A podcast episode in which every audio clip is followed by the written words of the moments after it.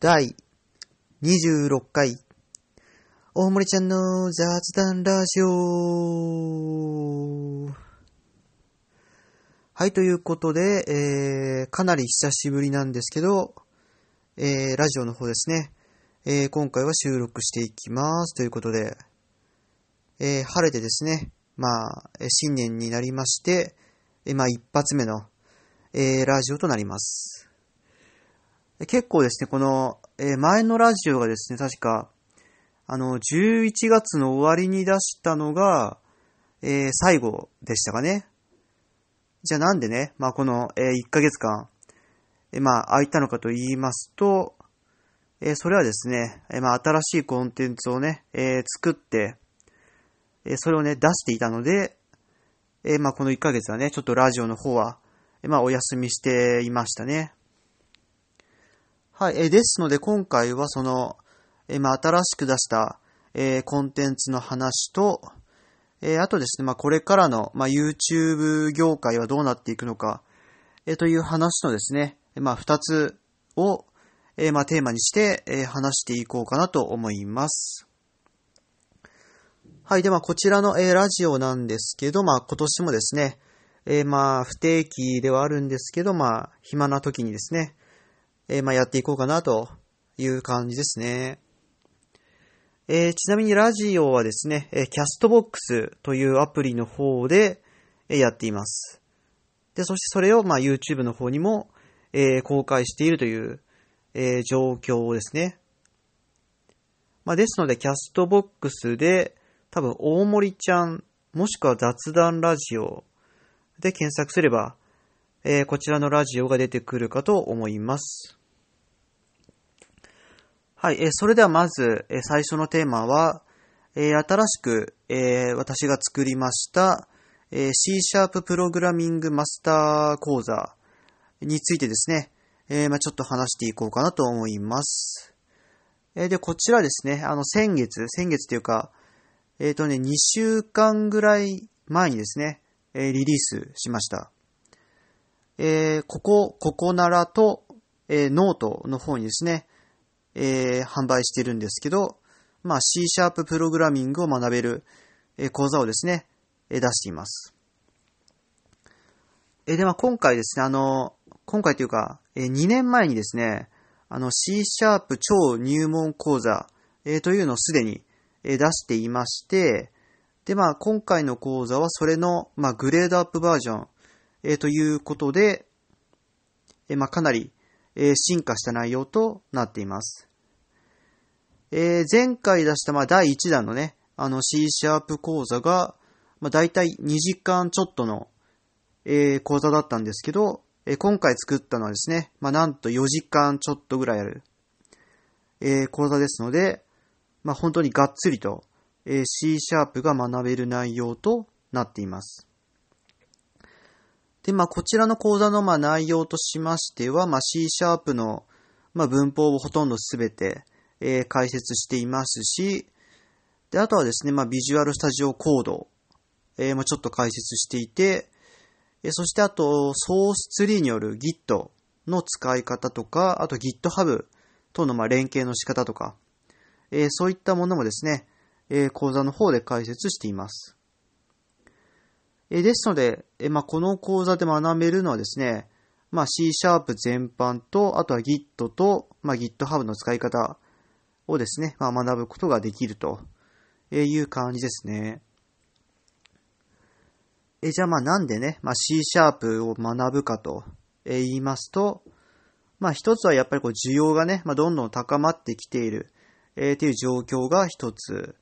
で、もう一つはですね、まあ Unity の方でも C シャープオンリーに、え、なったことがありますね。で、まあ、結構 C シャープもですね、結構需要というのは伸びていまして、まあ、Python ほどではないんですけど、でもプログラミング言語の中では世界的に、えー、需要としてはかなり伸びていると。まあ、C シャープがね、使われているというよりは、その C シャープで使えるプラットフォームの、まあ、需要が伸びていると言った方が、まあ、正しいと思いますね。えー、だからそれこそ、まあ、Unity であったり、まあ、ビジュアルスタジオとかコードとか、その辺のプラットフォームというかね、まあ、開発環境を使っている人が、まあ、増えてきたので、で、それによって、まあ、C シャープの需要も、まあ、増えているというのが状況ですよね。また、えー、ですので特にね、あの、まあ、ゲーム開発者などは、まあ、C シャープ、えー、できるようになっていると、まあ、転職とかにも、えー、有利ですし、まあ、覚えて損はないかなと、いうところですよね。で、まあ、昔の C シャープだったらね、あの、まあ、できることっていうのは、もう、えー、すごい限られていて、まあ、Windows ぐらいでしか、まあ、使えなかったんですけど、まあ、今ではですね、まあ、Unity もありますし、ザマリンでのアプリ開発もできますし、で、あとはまあ、でもちろん Windows 開発もできますし、で、AI 解析もできますし、あとはまあ、マイクロソフトの、えー、クラウドアジュールの方でも開発できますしと、まあ、結構ね、えー、いろんなことができるように、えー、まあ、なっているのが、まあ、C シャープ、えー、なんですね。まあ、ですので、まあ、えー、汎用性としてはですね、まあ、Python よりも上なんですよね、C シャープの方が。まあ、Python の場合はですね、そのいわゆるこのデータ解析とか、まあ、データ分析とかのライブラリーが豊富なので、まあ、そっちの方がね、まあ、Python の方がいいんですけど、まあ、全体的に、まあ、汎用性という意味では、まあ、C シャープも、えー、結構いいんじゃないかと、えー、いうところですね。でね、あの、まあ、Unity もそうなんですけど、あの、Unity も昔はですね、3つの言語、えー、が使えたんですね。その C シャープと、えー、JavaScript と Vue っていうね、あの3つの言語ができたんですけど、で、まず Vue が使えなくなって、で、さらにですね、えー、去年からかな？あの JavaScript も、まあ、サポート、えー、されなくなってしまったので、今この Unity をやるにはですね、あの C シャープだけと、えー、なってるんですね。まあ、なので、まあ、その影響も、えー、まあ、ありまして、まあ、結構 C シャープ、えー、学んでいる人も、えー、多いんですね。えまあ、ですのでね、まあ、これを機に、まあ、プログラミングとか、えー、やってみたいという人はですね、まあ、こちらの講座を見るのが、えー、いいんじゃないかと思います。えー、C シャーププログラミングマスター講座と、えー、まあ、ここならと、えー、ノートの方で、えー、販売の方をしております。はい、えー、では続いてのテーマですね。えー、まあ、これからの、えー、YouTube 業界について、まあ、えー、見ていこうかなと思います。で、まあ、えー、2019年ですね、まずね、振り返りとしては、まあ、やはりこの規制がね、まあ、どんどんかかってきた、えー、というのが第、まあ、一弾というか、で、さらに、まあ、特徴としましては、この、まあ、芸能人、著名人が、えー、どんどん、まあ、参入してきた、えー、というのが、まあ、2019年の、えー、年ですよね。で、まあ、特に、まあ、規制の方がね、結構、まあ、激しく、えー、なってきており、まあ、えー、子供向けのね、えー、広告がつかなくなったりですとか、あとは、まあ、その悪口とかもね、えー、禁止になって、それも広告がね、えー、つかなくなったりですとか、っていう風な、ちょっとまあ、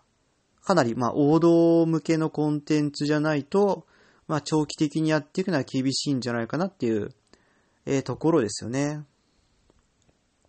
で、そしてまあ、えー、まあ芸能人とか著名人がどんどん、えー、参入していますよね。で、まあ特に目立つのがやっぱりこのまあスポーツ業界の参入っていうのが、まあ、やはり一番目立ったかなっていう感じはしますよね。だからまあ野球で言ったそのダルビッシュ選手とか、でまあテニスで言ったらまあ西岡選手とかもやってますし、私結構そのテニス、えー、まあやってますんで見てるんですけど、やっぱりこのまあスポーツ関係の、えー、著名人がね、まあどんどん、まあ、出てきたなと。で、さらにまあ芸能人もね、いっぱい、えー、進出していますよね。まあ、ですので、まあ、2020年としましては、もうバリバリの、まあ、レッドオーシャン化してるなっていう、まあ、とこですよね。うーん。まあ、実際どうなんでしょうね。まあ、芸能人が入ることによって、まあ、YouTube にね、まあ、アクセス数はさらに、まあ行くようにはなってるんですけど、まあ基本的には、まあパイの奪い合いですからね。だそれこそあの、まあショールームのね、あの、前田、前田さんじゃねえや。あれ前田さんか。え、ですよね。あれ前田さん？の社長？の、まあよく言っているとは、あの、まあ可処分精神をね、まあよく奪うと、えー、言っていますけど、まさに YouTube はね、その、まあ、可処分、え精神を奪い合っている、まあ、ゲームですと、えいうところなんですよね。そう、だって、その、一人が一日に見る、そんな、えー、YouTube の動画の本数っていうのは決まっているわけじゃないですか。決まってるというか、例えばこの、まあ、1本5分だとしても、えー、1時間で12本しか見れないですよね。で、大体、まあ YouTube 見てる人はまあせいぜい1時間から2時間ぐらいかな多くても。まあ平均でそれぐらいの、えー、ですので、ということは1日に見ている数としては、まあせいぜい10本から、まあ20本ちょいぐらいだし、で、基本的にはまあそう飛ばし飛ばし、もうどんどん次から次へとこのね、関連動画とかを見ているっていうのが、まあ状況ですよね。うん。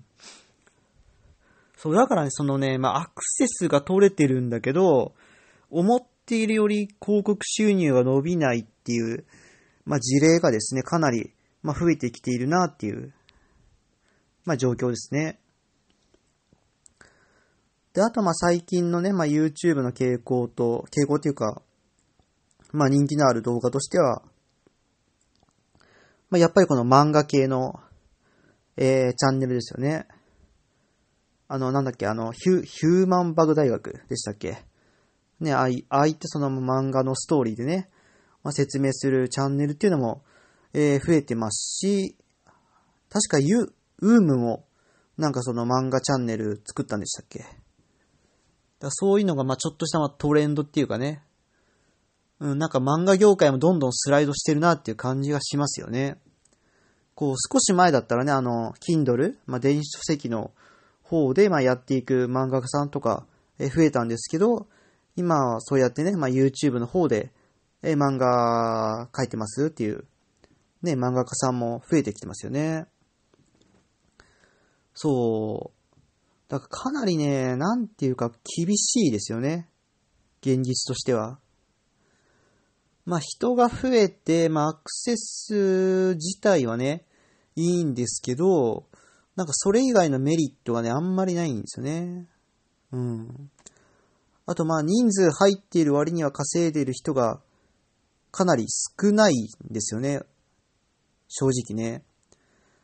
え、だってチャンネル登録者数が、え100万人以上の人が多分数百人もいないでしょ、だって。ですよね。そう、これだけ、え YouTube やっている人が多いのにもかかわらず、その100万人チャンネル登録者いっている人が1000人もいないとえいうのが現状ですから、ね、それで言ったらもう成功する確率なんてもう1%とかじゃないですかもう1%、2%ぐらいですかね。まあ、もちろんそのまあ、生活費ぐらいをね、まあ稼ぐぐらいのレベルでしたらまあ、誰でも、まあいけると思うんですけど、まあそっからですよね、問題はね。うん。だからまあその程度であれば、まあ別にいいんですけど、まあそっからのキャズムがね、超えていかないと、まあいわゆるこの安定というものは、まあ一生得られないかなっていうのが、まあ YouTube ですよね。で、まあ正直これだけまあ参入が増えてきましたので、まあ格差っていうのは結構出てきてますし、まあ始まってるチャンネルもあればですね、それと同じ数だけ、このチャンネルっていうかまあ YouTube をやめるという人もね、結構いるんですよね、実は。うん。だからもともとその YouTube で、えー、生活していた人が、もう全然、えー、稼げなくなってしまって、その生活保護になったりですとか、あとはまあ自殺とかしてしまったケースもですね、えー、たいちょ、ちょいちょい聞きますね。うん。なんかそういったまあ、まあネガティブ面っていうかね、まあ現実がですね、まあ今の YouTube かなっていうもう感じがしますよね。そりゃもうこれだけね、たくさんの人が参入していて、もうそ、それこそちゃんとしたね、その戦略性を持って、えー、チャンネルというのをですね、まあ、育てていかないと、まあ、YouTube で生き残るのは結構、まあ、厳しいですね。うん。そう、だからですね、あのね、YouTube だけをね、やっている人が一番辛いんですよ。そう。で、特に辛いのが、まあ、YouTuber ですよね。あの、あの、あれなんですよ。あの、芸能人の場合は、あの、別に広告収入がつかなくても全然稼げるんですよね。まあ、実際のこう、まあ、リアルな、まあ、イベントとかもありますし、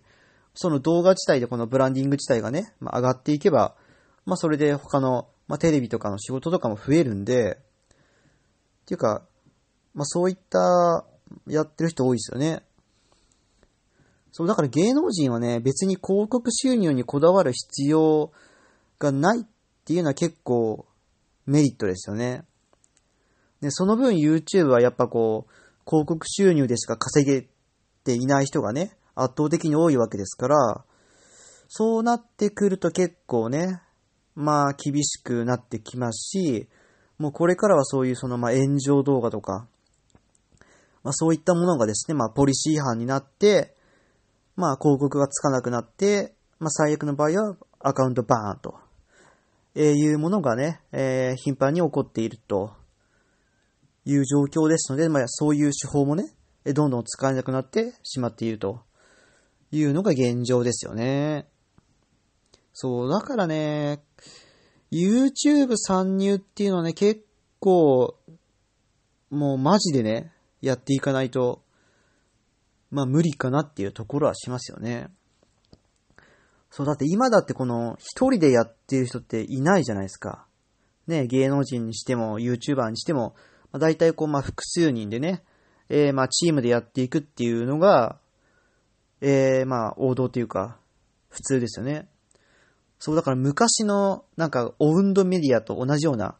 えー、ことが起こってますよね。そうだ、オウンドメディアも最初はなんか個人でやってた、えー、人が増えたんですけど、今、その稼げている、そのオウンドメディアっていうのも、もう全部そのチームでやっている。要はライターさんが何十人もいるところが、まあ稼げているわけで、で、それはもう YouTube もね、全く同じで、で、やっぱりこう、一人で、まあやっている人よりも、まあチームで、えやっていった方がですね、まあ効率的には、えまあなっているなっていう、えところですよね。うん。だから本当にこれから、もう初心者の人がね、もういきなり YouTube やっていくっていうのは結構厳しいですよね。ね、だって芸能人の人はね、もう最初からもう、ある程度ブランディングされていて、もうファンが一定数、もういるわけですから、で、あとはね、YouTube のアクセスで、まあ横移動でね、どんどん伸びるんで、まあある程度はね、まあ楽にいけるんですけど、なかなかね、一般の人でね、そこまで行くっていうのは厳しいですよね。まあ相性のいいコンテンツ、特にまあ音楽とかね、そのさっき言った漫画系とか、まあでしたらね、まだ、まあ、可能性的にはね、全然あるんですけど、まあ厳しいまあ、どんどん厳しくなっていくのがまあ YouTube で、まあ本当にあと、もう1、2年もう2、3年ぐらいでもうバブル、もうバブってますよね。そう、だからもうちょっとしたらバブル崩壊するんじゃないかなぐらいの、えー、ところですよね、やっぱり。うん。で、まあ2020年もですね、まあおそらく、まあ著名人、芸能人の方がいっぱい、え参入してくると思いますので、まあ、その中でね、まあ、誰が勝っていくのかっていうところが、まあ、注目ポイントですよね。そのね、あのね、みんながね、勝つなんてことはありえませんからね。そう、これもビジネスですから。そう、だから全員のアクセス数がね、伸びるってことはないと思うんでね。もちろん横移動でね、あの一定のね、ラインっていうのはあるんですけど、そっから先はやっぱね、実力ないと無理ですよね。だからやっぱそういった意味でもやっぱ、えー、今年っていうか去年から始めた、まあ、カジサックの、まあ、影響っていうのは結構、まあ、大きかったですよね、やっぱり。うん。やっぱこう、カジサックを見てね、まあ、それを一つのまあ、モデルケースとして、えー、まあ、それでまあ、芸能人がね、まあ、どんどん、出てきたわけですので、まあ、カジサックはまあ、うまいこと、いきましたよね。うん。あれはほんと本当に、まあ、カジサックの、まあ、努力というか、まあ、信念というかね。まあ、最初は結構叩かれたりしてましたけど、まあ、普通にね、内容的には面白い、そこら辺のね、まあ、YouTuber よりは、まあ、よっぽど面白いですし、まあ、本当に、まあ、YouTube に最適化した、え、動画を作っていて、まあ、かなりしっかり、え、した戦略を練って、ちゃんとやっているなっていう、え、印象ですよね。そう、だからね、ああいう王道系っていうのはやっぱ強いですよね。そう、だから逆にこの、まあ、柴田さんみたいな、えー、炎上系っていうのがね、やっぱどんどんね、もう規制されていくんで、まあ厳しいですよね。うん。やっぱ炎上ネタが使えなくなるっていうのは、まあ YouTuber にとってはね、結構死活問題なんですけど、そうだって別に芸能人は別にね、炎上しなくてもね、いいわけですけど、やっぱそうなってくるとね、やっぱ既存の YouTuber がね、まあ一番大変なんじゃないかと、えー、思うんですよね、やっぱり。うん。そうで、私も、ですね、見ていた、えー、チャンネルもですね、複数、その、終わってしまった、まあ、チャンネルがあるんですけど、まあ、やっぱり厳しいのかなっていうところなんですよね。じゃあ、そこでね、まあ、個人の人がね、まあ、どうやって、まあ、やっていくかっていうのも、まあ、なかなかね、厳しいところはありますよね。はい、えー、ということで、えー、今回は、まあ、この辺に、えー、していきたいなと思います。まあね、まだまだ、あの、喋れることいっぱいあるんですけど、ちょっとね、あの、時間が長くなってしまいますので、えー、今回はこの辺で、えー、終了したいなと思います。はい、それでは、えー、今回のラジオは、えー、以上になります。バーイ。